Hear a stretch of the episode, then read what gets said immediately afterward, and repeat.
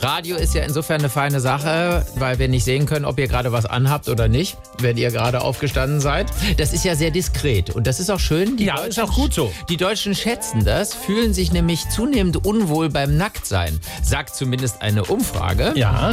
Das heißt, es sind eher härtere Zeiten für FKK-Fans. Woran liegt das? Das liegt daran, dass es nicht immer schön ist, Nein, ich glaub- einen Nackten oder eine Nackte Es zu geht sehen. doch um das Persönliche, ob Ach ich mich so. unwohl fühle. Und das äh, ist bei 36 Prozent der Befragten so. Die fühlen sich unwohl und äh, meiden auch Orte, wo man äh, nackt sein sollte. Also was weiß ich, Sauna oder FKK-Bereiche oder wie auch Also immer. Sauna angezogen finde ich blöd. Ja klar, das Ja. ist auch wiederum doof. Ja, ja, Ja. klar. Und äh, Ostdeutsche geben häufiger als Westdeutsche an, sich an FKK-Orten wohlzufühlen. Das hat aber auch damit zu tun, dass das da eine andere Tradition hat. Aber generell mögen nicht mehr so viele Leute nackt sein. Ich stehe hier mit Karl Nackig. Er ist seit vielen Jahren überzeugter Nudist und FKK-Fan, doch auch er fühlt sich zunehmend unwohl bei seinem Hobby.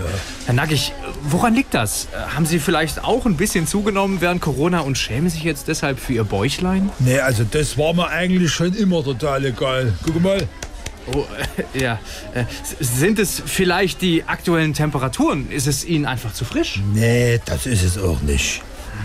Könnte es daran liegen, dass es keine Instagram-Filter gibt und alle Leute sie so sehen können, wie sie wirklich aussehen? Insta was? Nee, ich hab keinen Plan, aber irgendwie ist mir beim FKK nicht mehr so wohl dabei. Ah, Könnte es vielleicht einfach daran liegen, dass sie nicht am Strand liegen, sondern hier im Supermarkt vor der Fleischtheke und alle sie anstarren? Wie kommst du denn darauf?